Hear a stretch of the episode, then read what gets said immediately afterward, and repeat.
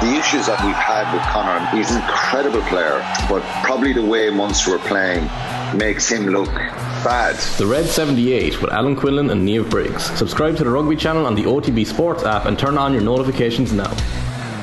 The news round on Off the Ball. With Gillette for an effortless finish to your day. New Gillette Labs Razor with exfoliating bar. This is News Talk. All right, you're welcome along. It is Thursdays off the ball. Nathan with you until 10 o'clock. We've got a cracking show lined up this evening. We'll be keeping a close eye on a North London derby for the ages. Champions League football on offer between Spurs and Arsenal. We'll be across to our man at the Tottenham Hotspur Stadium in just a couple of minutes' time. At 2010, the last time Dublin were beaten in the Leinster Senior Football Championship, their only defeat since all the way back in 2004. Anthony Moyles and Nigel Crawford were part of the Meath side that put five goals past Dublin on that day. We're going to talk about that 2010 season and also what they expect this coming Sunday in the Leinster semi final. At Leeds United fans, I know you're a little bit worried, you're a little bit down. It could be a tough 10 days ahead, but we're going to cheer you right up on the football show tonight. John Giles coming your way a little bit later, and he's going to be joined by his great friend Eddie Gray because it is 50 years ago this week since Leeds United won their one and only FA Cup final against Arsenal at Wembley. So, John and Eddie are going to talk to us about that season. And after 8 o'clock, we're going to talk about Greg Norman. Greg, Greg, Greg, who is single handedly trying to take down golf, well, with the backing of uh, Saudi Arabian money as well. And he's had a lot to say over the last 24 hours, and it has upset an awful lot of people. And we're going to discuss that after 8 o'clock as well. 53106, the text number add off the ball on Twitter. Richie McCormack, good evening to you.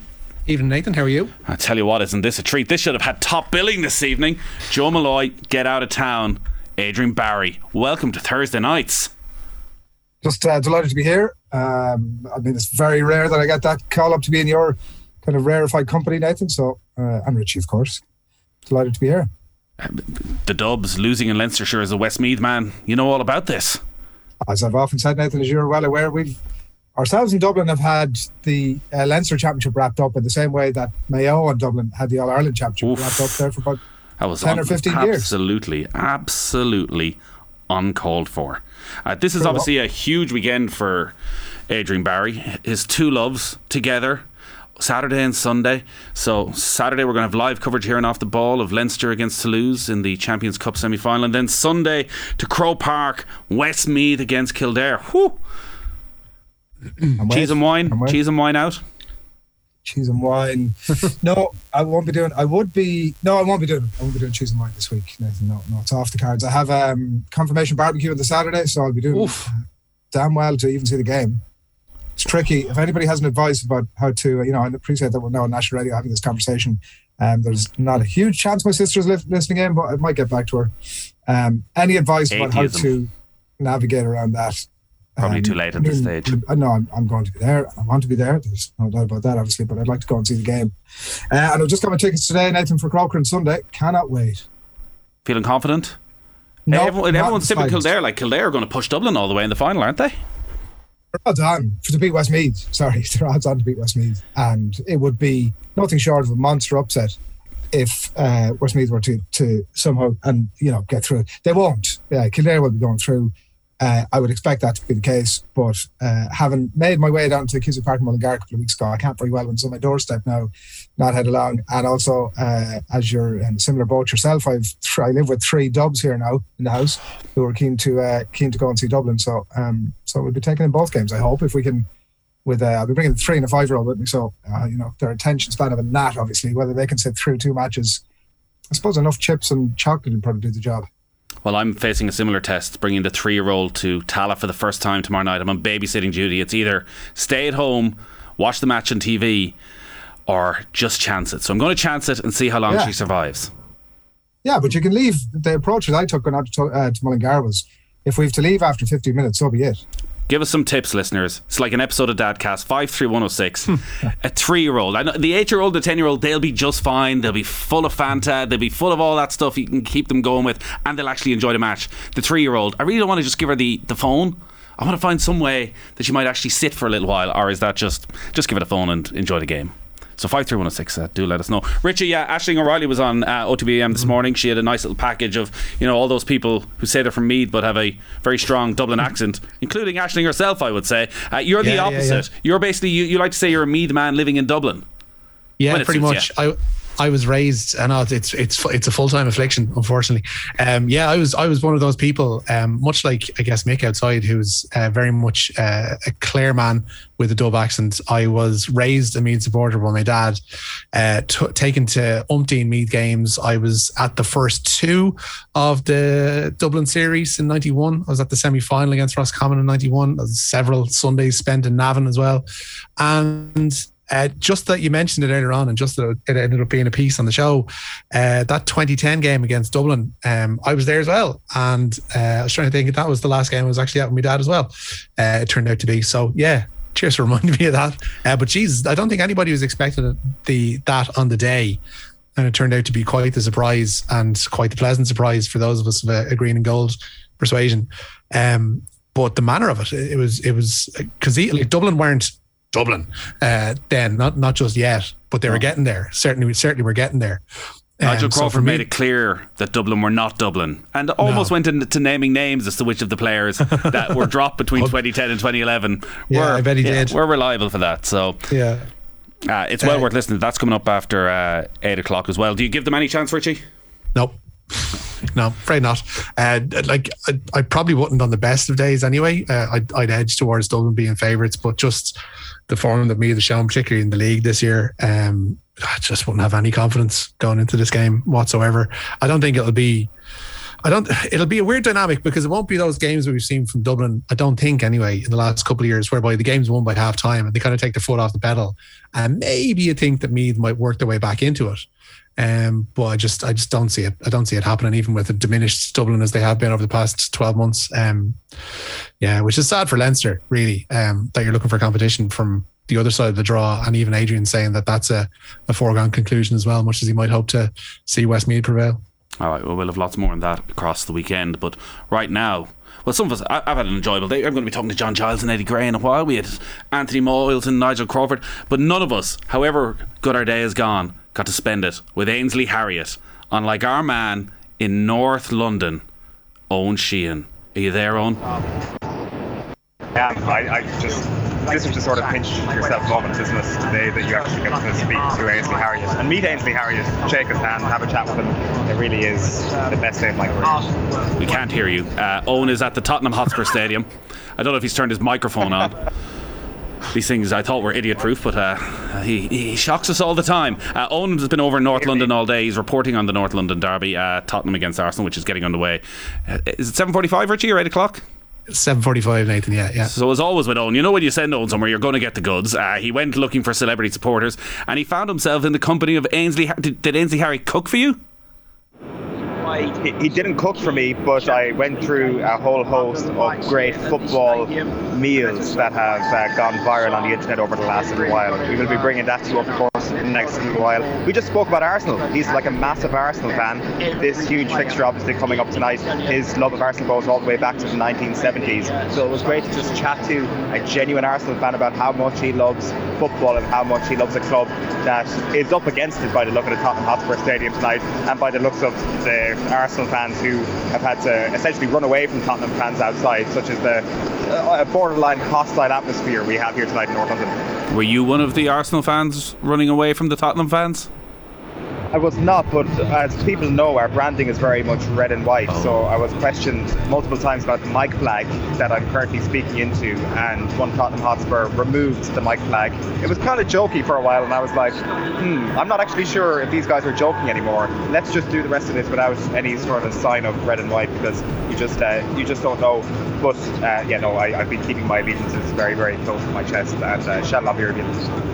Your impressions of the stadium, because uh, I think certainly from uh, commentators' point of view, it's uh, without question the most impressive in the Premier League. Has it blown you away? It is absolutely amazing, to be fair. Like, I think people have mentioned this multiple times before, anybody who's been here, but it is that South Stand, isn't it? The 17,500 seater stand, which is obviously uh, based on the Kop or, or based what they have in the Yellow Wall in Dortmund. It is empty at the moment. The concourses are full. The price of a pint in the stadium is cheaper than it is outside. So all the concourses are full, but people have yet to come out to their seats. But yeah, it's that one stand that is absolutely astonishing. I can't wait to see it full. And it's also the proximity of the stand to the ground. It looks like maybe like a, a metre or two from the back of the net to the start of those front rows in the, the south and north stands. Like I'm sure you've done games here before, Nathan, but really this is my first time here, and it does blow you away when you step foot inside. Uh, the thing that stood out, uh, not for me, but my co-commentator that first time, Adrian, at the Tottenham Hotspur Stadium, I was with Brian Kerr. Uh, we were watching whatever the early game was. He had to run into the toilet, came out with a very big smile on his face. They have a TV over every urinal and in every toilet, so you don't have to miss a thing.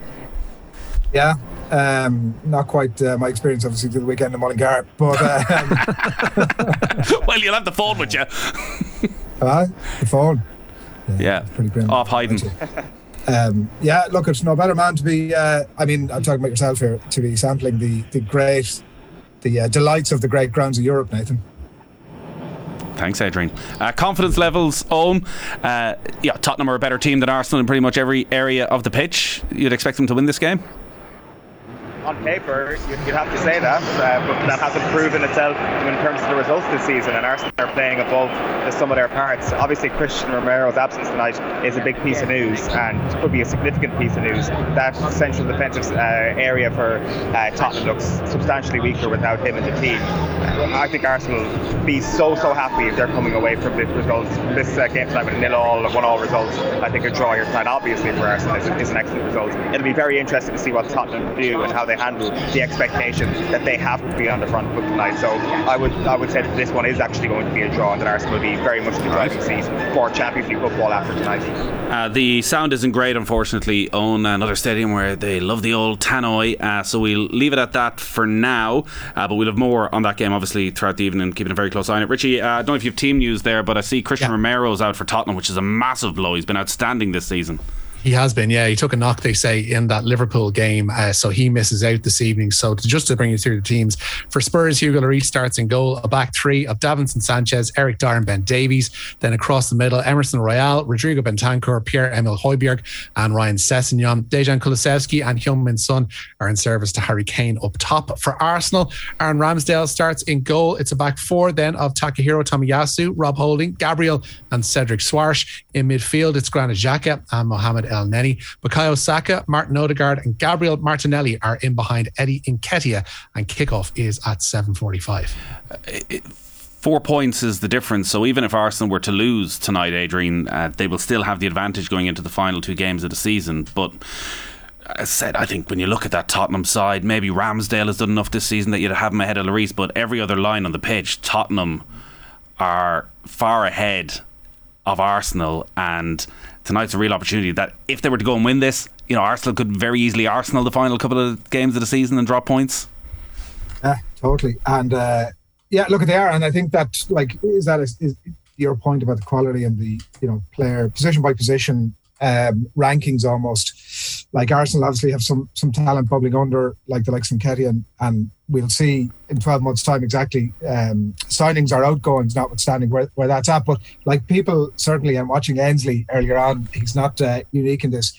People certainly saying that the pressure is off Arsenal a bit tonight because of that, uh, you know, um, four point advantage they have over Tottenham. But uh, and, and they've been given so much praise up to now, like rightly so for the season that they've had. And you know, you would have to say that given the th- type of things that people were saying about Arsenal, um, I was going to say sort of twelve months ago, but I mean probably for the last ten years, um, they they put themselves in a brilliant position position, but there'd be nothing more Arsenal than it falling apart now. Mm. And so I think for that reason, I think there's huge pressure on them tonight. A draw would should be enough to see them over the line. You expect at the end of the season, but uh, the fact that it's a derby makes it a slightly different prospect, but I do think that um, there is the makings of a team. I was ta- saying it about United uh, a few weeks ago, making of a team in United's case, not fighting very hard, but uh, uh, a makings of a team nonetheless. But yeah, if they fall asunder now, suddenly everything that's you know the praise has been heaped upon them over the last few months just disappears. A big weekend for his two loves. Is there big news in the world of Chianti and Brie? If so, why didn't I hear about this? Um, yeah, no, no, no. It'll be uh, it'll be a weekend of a few Nice beers at the barbecue, Nathan. Everything in moderation, as you know yourself. Good man, good man. And listen, uh, the kids are going on Sunday, and as I mentioned, myself and Adrian might have some testing time, so nobody will want to sit near us at either match. Uh, you have a slight advantage, Adrian, because your game is during the day, whereas my match doesn't kick off until 7.45. Uh, some actual proper advice. Bring in a three-year-old to the game. Snacks are key. But also bring a piece of paper, stickers and markers to make a poster during the game to cheer your side on. Make and do and football together. That's really good advice, isn't it? Like that's, that's, really ah, that's, that's, that's top snacks, class. I found, I found a Mullingar the other week. Snacks absolutely key, absolutely key. Just like throw any sort of thing about not giving them stuff um, normally out the window. Stack them up with as much chocolate and whatever else you need to get get you through. Stephen McClune, who's running the show out there, says it's not babysitting; it's your own effing child, Nathan. Fair shout, Stephen. Yeah. It's fair enough. It's fair enough. Uh, the news round brought to you with Gillette Labs for an effortless finish to your day. Uh, now, Richie, it was this day last week we were talking about Tolka Park. And I think then I was making the point that while it seemed on paper to be very good news, it's only good news if all three stadium redevelopments go ahead. Now, there seems mm. to be contrasting reports today as to what's going to happen with Dalymount Park now that that ground share between Bohs and Shells isn't going to happen. So, what is the latest? Yeah, Dublin City Council today shooting down certain newspaper claims that the full scale redevelopment of Dalymount will be scrapped. They say the planned 6,000 seater stadium with ancillary community facilities remains their preferred option. It had been claimed that the Dalymount proposal will be scaled back to financially accommodate similar ventures at Tolka Park and Richmond Park. DCC says only inflationary pressures could influence the Dalymount works, which they say are already underway. Uh, inflationary pressures right now is quite the get out. Uh, absolutely, yeah, yeah. But it, uh, I think the where the newspaper claim fell down was that uh, the plans would have to be altered simply because the Tolka Park plans now exist, and obviously Richmond Park is going to enter into that as well. It would seem, um, which it just isn't true. Um, it will be just plainly inflationary, and the it didn't make any mention of the ancillary features as well, which has always been a key part of what's been planned and what is planned for Dalymount. So uh, I think DCC and Bohs putting their heads together and said that there's a kernel of truth in what was put out today, but there was a whole mountain of uh, SH1T put on top of it. Uh, there's plenty of boxing news today, very mixed news. Yeah, Enniskerry's Casey Rock is going to be one of the final boxers between the ropes on day four of the Women's World Championships in Ring B. She's in the final fight. Uh, they're just entering into the penultimate one at the moment. She faces Lithuania's Ostetia Asukate in the welterweight first round. The Lithuanian, formerly based out of Donegal. Rock will look to match the achievements of the other two Irish boxers who were in action earlier. Dublin bantamweight Faye uh, beat Modestine Mungazalia of the Democratic Republic of Congo to advance to the last 16, while Belfast's Caitlin Fryers progressed to the lightweight last light flyweight last 16, pardon me, with a unanimous decision win of her own over South Africa's Tandal Wethu Matsiba. Boxing status, though, as an Olympic sport once again hangs by a thread. Dutch Boxing Federation President Boris van der Vorst has been ruled ineligible to stand for election against incumbent International Boxing Association President Umar Kremlev of Russia. The IOC have been insistent on a change of leadership at the IBA if boxing is to regain its Olympic status. It's currently suspended. Four others were denied the opportunity to stand for places on the board of directors. Van der Vorst has questioned the legality of those decisions, and the IOC say they're monitoring the situation closely. Uh, we're going to be talking about Greg Norman after eight o'clock.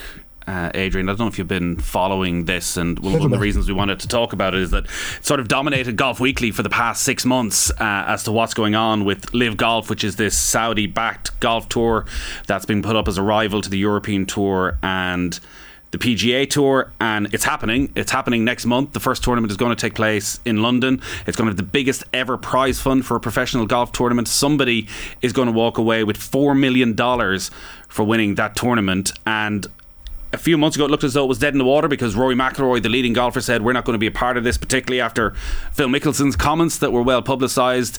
Everyone sort of distanced themselves, but what they've done, and I think quite smartly done, is said we're going to go ahead with the tournament anyways. They don't have any TV coverage, they don't have any sponsors, but they have the money from Saudi to be able to give the biggest prize fund. So somebody could well be an amateur golfer just turning pro, could be the world number 125, could be Ian Poulter or Sergio Garcia is going to w- walk away with that money. And this is the first of eight tournaments that just build in prize money as you go on, in the hope that the other players look at this and go, I, I just, I just need to be a part of it.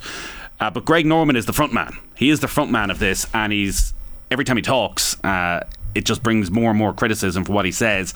Uh, yesterday, he had a press conference and he described the murder of Jamal Khashoggi as a mistake. We've all made mistakes but you just want to learn from those mistakes and you can correct them going forward. Uh, he was also asked about the attitude in Saudi Arabia uh, towards the LGBTQ community, uh, where he said, Well, I have no friends who are gay, so don't know what you want me to say about that. It's uh, remarkable how tone deaf Greg Norman is. Uh, it felt like, and you'll correct me if I'm wrong, but he that felt like one of the first times that we've heard from him in a while. Like in terms of that, um, has he spoken much up to He, this? he has spoken, but a lot of it has um, been a Press releases. press releases, but also interviews where it's just been golf chat. Uh, remarkably, uh, considering the background to this and how involved the Saudi state is and their investment funds are in this. But mostly, it's been about going to war with the PGA Tour and trying to get the players involved, and less about actually having to answer these type of questions. And and like both tours have obviously come out really strongly um, against it, and I think they've taken like probably what what you would have to there the right uh, stands on it. Um, and you look, obviously, Phil Mickelson comes up with that conversation that he had, uh, the piece that I saw, at least anyway, on the broadcast side of things uh, yesterday. And he's basically out there like batting for Phil Mickelson, who, like, with every day that passes by, uh, you know, Greg was talking about his legacy and he's going to defend the PGA and his legacy is in, in place. And with every word that falls out of his mouth about Phil Mickelson, his legacy is being chipped away at as if he hasn't done enough damage to that himself already. But the absolute, utter lack of any awareness from Greg Norman um, over the last couple of days has been remarkable, really. And like when you're talking about the, you know, some maybe an average player goes up and picks up that payday, and all the other players are thinking, this is something I need a piece of. Like, hopefully, the other players are looking at it going, the stink that's been caused around Garcia and Westwood and Mickelson and the players that have been um, given this their vote of confidence. That's the bit I wonder about because it's such an echo chamber that they're clearly living in. These professional golfers. That if you're the world number 40, in, in a way, it's more straightforward for McIlroy because he can make tens of millions of dollars by keeping things exactly as they are. And prize fund on the PGA Tour have gone through the roof because of this rival. But if you're Keegan Bradley and you're 45th in the world and you're a major champion, you're still at good prime level of your career, and you see world number 150 win the 4 million, you're looking at that thinking, I can just rock up. Tournament's on in America next time round, and I can win that 4 million. And slowly you get this drip drip of better players that it becomes impossible for players not to get involved in some way. Well, the the only slight counterpoint to that will be that they can absolutely establish some sort of a tour because ultimately the wealth is disgusting and enormous, and so on the basis of that they can do what they want, but you won't find any brands wanting to be associated with any of that. But they don't None of the need. They don't need because the prize They money will don't. be so much, and Saudi Arabia is not a business. It's not competing. Uh, with, no, but I- but I need a think, TV deal. Exactly. They need a TV deal and they need, like, the players themselves. Of course, the prize money will be big and they can re- create a position maybe where players don't need the endorsements or they don't need to wear a certain type of shoe or whatever. But I just don't know how sustainable all of that is. And I certainly don't think, you know, like being. It, it will if if that's the level it's at, it will never compete with the PGA Tour, for example, because if you're good enough, you went, you're never going over there, really. You know, like those top players, it is all about legacy and it's about all of that sort of stuff. So, like, they can maintain some level of a tour, but I mean, the whole thing is pretty grim. Yeah, it certainly is. Uh, we're pretty much out of time, unfortunately, Richie. Uh, thanks as always. Nice and lads. Uh, Adrian, been a pleasure. Enjoy the weekend. OTBAM tomorrow, Nathan, half seven, stacked show. There we go. Go on. Owen Sheehan will be there in full set. He'll give us all. He'll give us. He'll find his best stuff in the morning for a for a proper show like OTBAM. I believe you. All right, half past seven tomorrow morning. Adrian Barry's back. He's going to have all the best guests as always. They always do on a Friday morning. Uh, no crappy quiz though, uh, so no chance for myself and Mick to steal the show once again. Outrageous, Mick. I know. Adrian, thank you. Uh, we're going to be talking to Anthony Moyles and Nigel Crawford in just a moment.